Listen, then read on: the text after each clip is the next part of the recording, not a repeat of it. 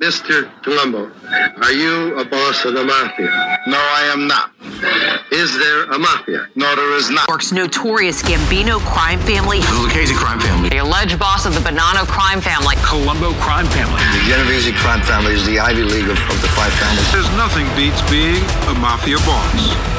It's uh, better than being a Hollywood star.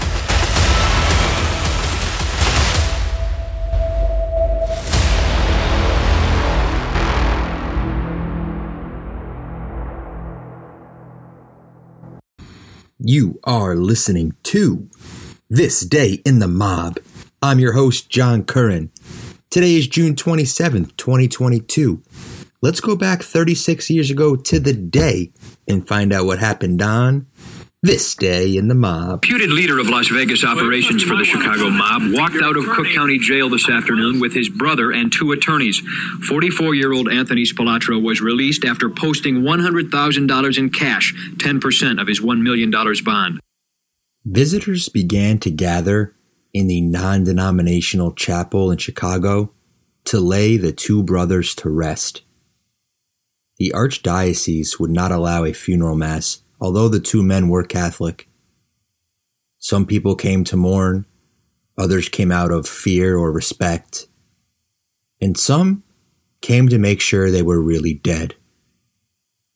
The two brothers in the boxes were Anthony and Michael Spilotro, a pair of notorious and vicious gangsters from Chicago. Their bodies were found buried, bludgeoned, and beaten to death in an Indiana cornfield just five days earlier. The elder and more powerful of the brothers, Anthony, was also known as Tony or the Ant. Tony was a captain in the Chicago mob outfit. Michael, the younger and more impressionable brother, was half an actor and half a wise guy. Only one member or associate of the mob outfit showed up to attend the funeral. It begs the question what did the two brothers do to the mafia that required such a brutal death and the disrespect of not going to their burial? Anthony Spilotro was a legend in the mob world. He was as vicious and as headstrong as they come. The small in stature but large in ego gangster was nicknamed the Ant. He got this most hated nickname after an FBI agent referred to him as a little pissant. The media then shortened it to just Ant, and now Tony the Ant was born. His brother Michael was born in 1944 and followed his brothers into a life of crime at a fairly young age. While participating in small crimes and running restaurants, Michael also tried to get work as an actor, even landing a few microscopic roles alongside good friends and more established actors Larry Manetti and Robert Conrad. Tony Spilotro was best known as a vicious and capable killer. His most violent hit occurred in 1962 when a duo of burglars were terrorizing a neighborhood in Chicago that the mob had declared off limits for any crime. For no reason other than many mobsters lived in that neighborhood. If breaking into mobsters' neighborhoods' homes was bad, then killing them for no reason was worse. The duo Jimmy Miraglia and Billy McCarthy were guilty of both. The outfit, fed up and a little worried, went to psychopathic and maniacal captain in the family named Mad Sam DeStefano to deal with the two M&Ms as they became known. DeStefano had just the ant in mind to take on the two wild men. Tony had already proven himself to be a capable gangster. He used violence while taking care of business for DeStefano. So the captain knew that his young protege could more than handle the job. Tony caught one of the burglars, Billy McCarthy. Tony wanted to know the name of his accomplice, but the stubborn Irishman would not give his partner up. What followed was three days of torture. McCarthy endured beatings, stabbings with ice picks, burning, and then finally, with a scene that's been immortalized forever in a certain Marty Scorsese film, the ant would stick Billy McCarthy's head in a vise and slowly turn the lever, applying more and more pressure. Finally, the vise was squeezed so tight on the skull of McCarthy that one of his eyes popped right out of the socket. It was only then that the tough as nails McCarthy finally gave up his partner. Proving himself to be a very reliable soldier, outfit boss Tony Accardo thought Spilotro the perfect man to protect the mob's most lucrative racket, their Las Vegas skim. As we heard in the news clip at the top of the show, the brothers Spilotro were sent to Las Vegas by the Chicago mob. Their sole job was to protect the skimming racket that the mob had in four Las Vegas casinos. The skim is essentially cash skimmed or siphoned off from the count rooms in these casinos, and the cash is then given to the mob. It is a tax free, all cash fortune. It was a massive earner for not only the Chicago mob, but other families had the same scam as well.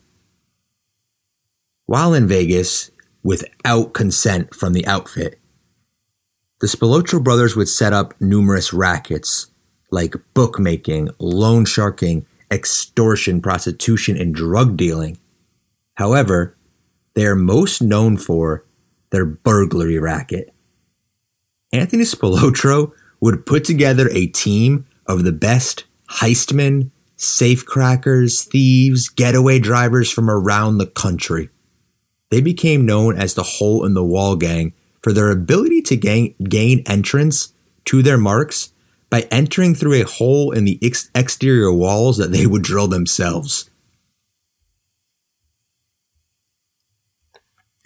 Now, the outfit wasn't happy with Spilotro starting a gang out in Las Vegas.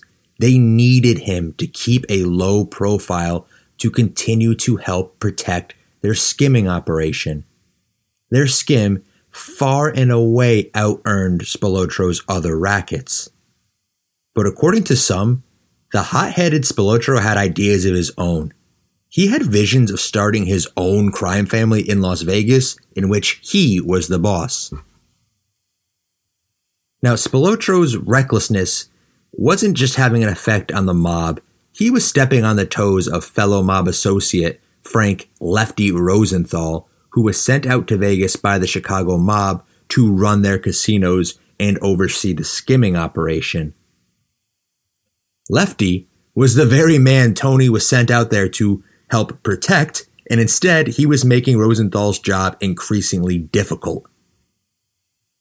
If this story is starting to sound vaguely familiar, it's because it was the genesis of Martin Scorsese's movie Casino, starring Robert De Niro as Lefty Rosenthal and Joe Pesci portraying our friend Tony the Ant. Now, in the movie, they changed their names to avoid having to pay the real men for the rights to use their name.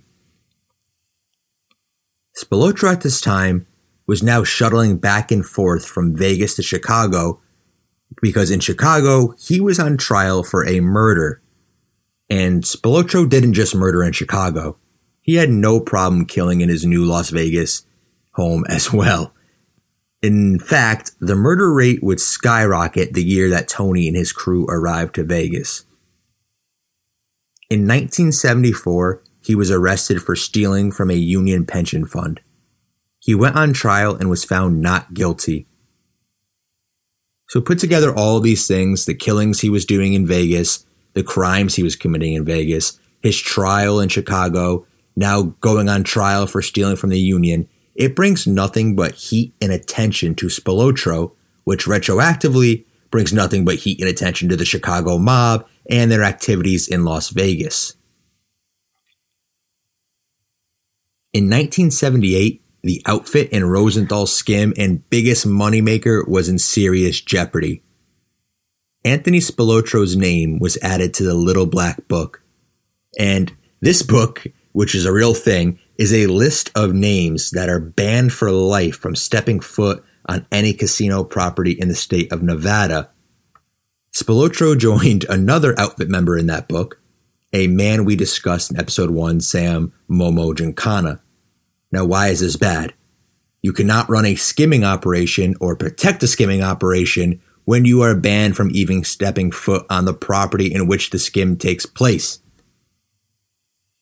The next few years wouldn't prove to be any better for the Spilotros.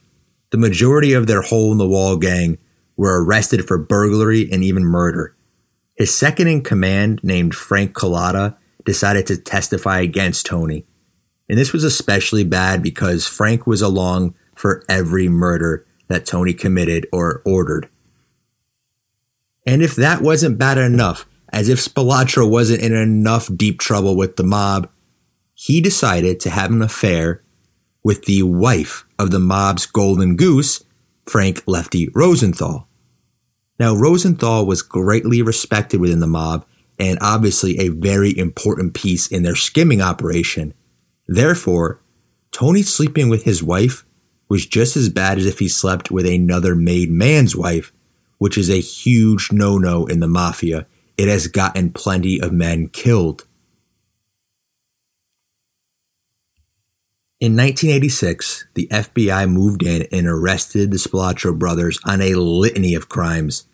They were they were set to face trial with their skim operation in jeopardy and the trouble and the publicity that the Spilotros ca- caused the outfit. They decided that they had enough of the brothers and they called them back home to Chicago. Under the guise of them getting promotions within the family, the Spilotros were lured to a home where they were beaten to death by various members of the Chicago outfit. To torture Tony, they made him watch as they first beat his brother Michael. Then it was Tony's turn. Now, some doctors contend that the brothers Spilotro were actually still breathing when their bodies were dumped into that hole in that Indiana cornfield, meaning that they were buried alive. Quite the gruesome death for quite the gruesome gangster and his wannabe brother.